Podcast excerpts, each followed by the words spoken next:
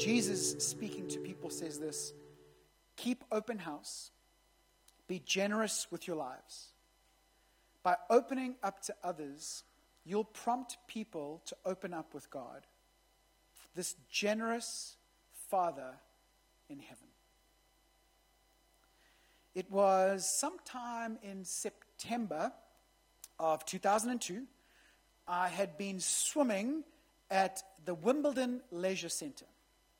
Now, that should surprise you straight away because I'm not much of a swimmer, but living in London, I felt like I needed to get some H2O fix in my life, and so I went to a leisure centre, which is kind of like a public gym in the southwest of London. And I'd finished swimming. I was catching one bus on my way home. I got off the bus at the bus stop to get another bus, and I bumped into two girls. One girl I knew, her name was Taryn.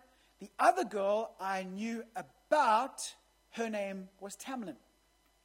And they get chatting to me. It was a Saturday afternoon, and eventually they extended an invite to me to join them the next day in church. They had started going along to a church and were enjoying it so much. And I was at a place in my life where I was very receptive to the invitation. I didn't grow up going to church, I didn't grow up in a Christian household at all.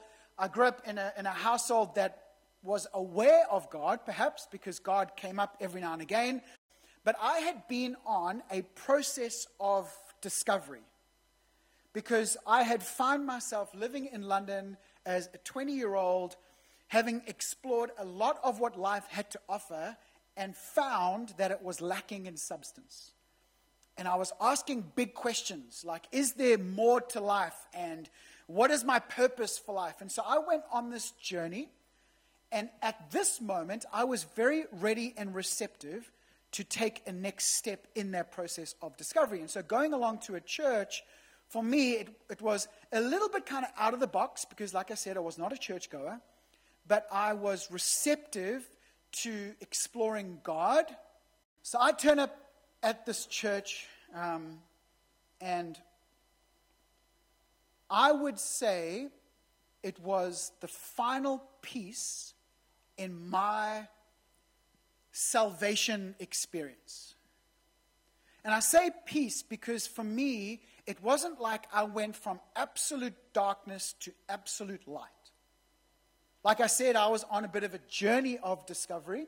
And so I had been through what is known as an Alpha course. I'm sure many of us would be familiar with Alpha.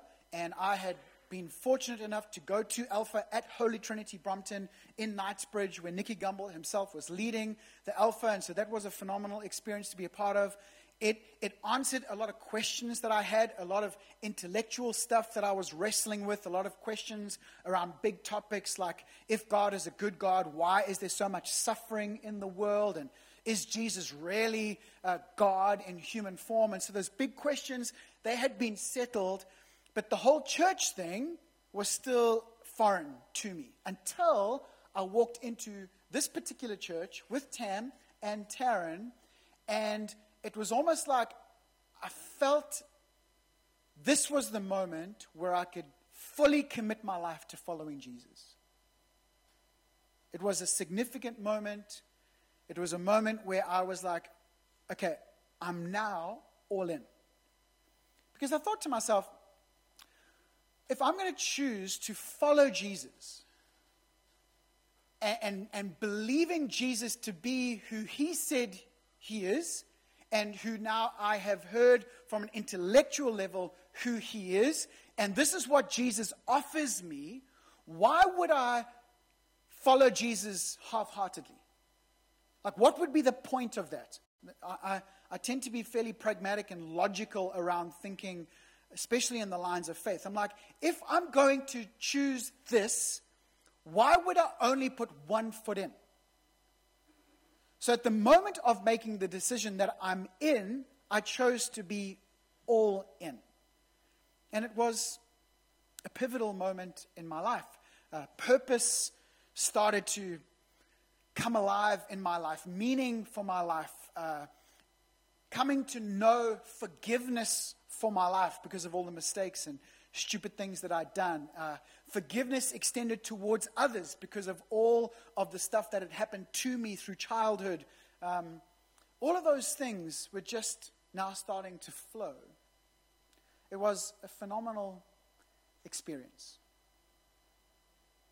My salvation is undoubtedly by the grace of God. Not through my effort, but simply because of this gift that God, in His loving kindness, has extended towards me, and that gift is Jesus. Me accessing this gift, gift by choosing to believe, but it also very much came about because of the generosity of people that people played an instrumental role in my life being awakened to the grace of God. And I would imagine in a room like this that there are many that would probably say the same. That your walk with Jesus, your following of Jesus, yes, by the grace of God, yes, because of gift, yes, accessed through faith, but also people would have at some point played a role in you coming to follow Jesus. That verse, again, if you can bring it up, Lord, Matthew 5. Keep open house, be generous with your lives. By opening up to others, you'll prompt people to open up with God. This generous Father in heaven. The last two years, uh, so much of it has been about just trying to survive to a degree, even in the context of our church. And with that comes a mentality of kind of going week to week to week. But now we find ourselves two years into this journey, and I have within me a deep sense that it's time to start talking about the more that is before us. For the very first time, I started to ask the question with a group of people in our church, which I am now posing to us this morning. What does the next five years look like for us? I know without a shadow of a doubt that for us to chart a path towards a desired future, it's going to require from us this teaching series that we're going to spend some time on. And so, for the next little while, we're going to dig into and explore this biblical kingdom concept known as generosity. Live open, be generous. By opening up to others, you'll prompt people to open up with God, this generous Father in heaven. At the beginning of each year, I've issued three statements that I'm hoping is a framework to shape our community. Um, and we call that time of the year Future Church. It's like looking ahead. And it hasn't been about what we are hoping to achieve, it's been more about who we are becoming. And I've used statements like, we want to become a church that is deeply formed by Christ. We want to become a church that is the essence of community. If you had to look up in the dictionary what is community, we're desiring it to be co church next to that word. The essence of community. Um, we want to become a church, Isaiah 58 on the back wall over there, if you haven't noticed it, that is known for restoration. The restoring of homes, the restoring of lives, the restoring of kingdom in society. We want to become a church that is a wellspring of life. That anytime anyone encounters us, they encounter life in a world that is so geared towards tearing down and bringing death, we want to be a community that continues to elevate life and life in its fullness. We want to become a church uh, that are carriers of good news. When there's so much bad news, we want to be carriers of good news. And not just good news in general, although that is great. We want to be carriers of the good news that there is a God. He loves you so much that there is a gift for you, and his name is Jesus. And that is the good news. That is the best news in all of eternity. That God saves, and he saves through Christ. And so, therefore, we also to become a church that is a house of salvation. And when I look at that reference in Matthew chapter 5, that to live open and to live generous lives is to prompt others to open their lives to God. I want us to become a church that is a house of salvation. So, we're going to do a series on generosity, uh, knowing that it's a vital ingredient to shape so much of who we are becoming and what the future looks like. Being generous means liberality in giving or abundance in giving. Other words that can be associated with generosity are largeness, fertile, prolific. I like that word, prolific. So, generosity has to do with giving and giving liberally and giving abundantly. So, we're doing a series on generosity. We're not doing a series on money. I just want to make that clear. Because when we use the word generosity and when we use words like giving, many of our minds go straight to that aspect. Now, it's not to say we're not going to talk about money, because a large portion of our Bibles and our New Testaments and the words of Christ will use the means of money to teach on bigger and broader concepts like generosity. But this is not a money series, it's a generosity series. Because if we, if we go back to just my scenario of the experience that I had, okay? So I meet two people at a bus stop. They invite me into their experience. In other words, they open their lives to me and they are generous to extend an invitation. An invitation is an expression of generosity. Because invitations are us opening our lives to others instead of closing our lives to others. And there is something of significance for us to live with a posture that is open rather than one that is closed. Because it's so counterculture to what we live in.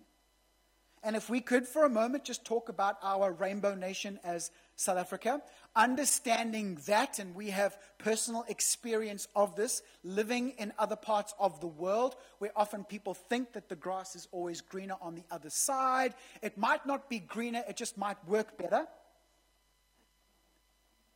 That doesn't mean it is better. But in our context, there's a lot that comes at us that would cause us to go into defense mode. There are threats everywhere, there is uncertainty everywhere, there is bad news everywhere, there is the reality of bad in our life. And so all of that would cause society to be closed. There is no better literal example of a closed society than one that has walls and barbed wire fences everywhere, right? That's the picture. And that's what we live in constantly.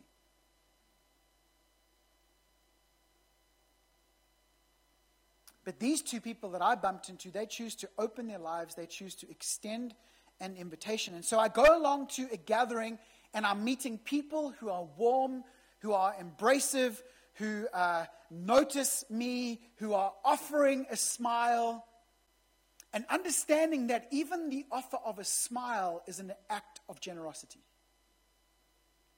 Particularly to somebody who we don't necessarily know, to offer a visual expression of sincerity and gladness towards another human being is a gift that is often underestimated. They were opening their lives to me. I was a stranger. They didn't know me. I was walking into their space.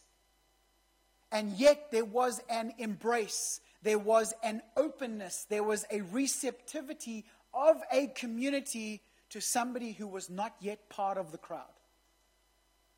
But I was seen and I was noticed. They were being generous. The place that we were gathering in uh, was a theater in the center of London, and it was being rented by the church. So, whether a, a facility is rented or it is owned, we all know that to gather in any physical structure has a cost to it. And that cost is carried by the people who would choose to participate in that said community and who would choose to own the financial responsibility to create a home, now quite literally speaking, that would be open to others. And so, not only was there a relational generosity, a generosity in invitation, a generosity in time, there was a generosity with money. There was a generosity with money that enabled somebody like myself to have a life changing, eternity shaping experience. And I wasn't the only one. There were multitudes of people who were walking off the streets of London and finding themselves in a gathering place where they were receiving the greatest gift of all time, and that is the gift of salvation. And it came because people chose to be generous with their finances. But I, I, walked into an environment not having had a church background, and now I'm seeing people playing instruments, singing songs, uh, producing sound. All of this kind of stuff was fairly foreign to me in the context of church. But they were choosing to offer gift, talent, time, skill to a community which enabled an environment of worship. And when there is an environment of worship, not just singing, not just sound, not just playing of instruments, but an environment of worship, lives are changed. Because you cannot help but catch a glimpse of heaven in environments of worship. And so now, these people who were not only generous in their smile and in their invitation and in their warm embrace, they were not only generous with their finances, they were generous with their gift and their talent. They were bringing an offering to God by way of their service. And their generosity, which was opening their lives to others, prompted me to open my lives to God. And then there was the guy who actually spoke the message, which maybe different to me, he was actually making sense. But I heard somebody being generous with the gospel. The gospel is the good news of Jesus. And they were being generous with it not because uh, there was any extravagance to it. They were being generous with it because the gospel, in essence, is generous. The gospel is the open invitation of the creator of life itself to the created that we would walk into a genuine personal relationship with God Almighty. But there was this communication of said gospel. There was the, the, the, delivery of the expansiveness of God, and not only His majesty, but also His love, which is what the gospel is. It is the love of God in a message, and that message is Jesus. And by that generosity, by that openness, by that extension, I received this great gift. And so when we talk about generosity, may we never narrow it down to just one thing. The reality of, of what I touched on in the context of our country, where so much of our lives are lived in survival or defensive mode, which by physiological position is one of being closed. Everything within us is, is, is closed, defensive. Uh, either we're ready to flee, either we're ready to freeze, or either we're ready to fight. And that's the opposite of being generous, because it's a posture of being closed. And so, what we think in those moments of survival or defensive is that we need to prioritize the most important person in our life, which is me. Not me, you. We all have me as a priority, right? And listen, we live in a day and age where there is a slight deception that is going on. And the deception is there's a message that's being portrayed that in order for me to be made well, I need to have a focus on me. But the counterintuitive is actually true. That the more that I have focus away from me towards the source of me, the better me will be. And the more that I have focus towards living open towards others, the better me will be. It is sociologically studied fact, science, that generous people are better off in their well being than stingy people. or let's use the word closed people. Generosity is a key ingredient in personal well being. Uh, studies have suggested that being generous improves your health, it lowers your blood pressure, it even improves your immune system. It lowers stress, and in some studies has shown to even extend lifespan. It helps with the quality of relationships. Being liberal in giving is good for you. It's also good for us in our local context as a church, you being generous is good for you and it's good for us.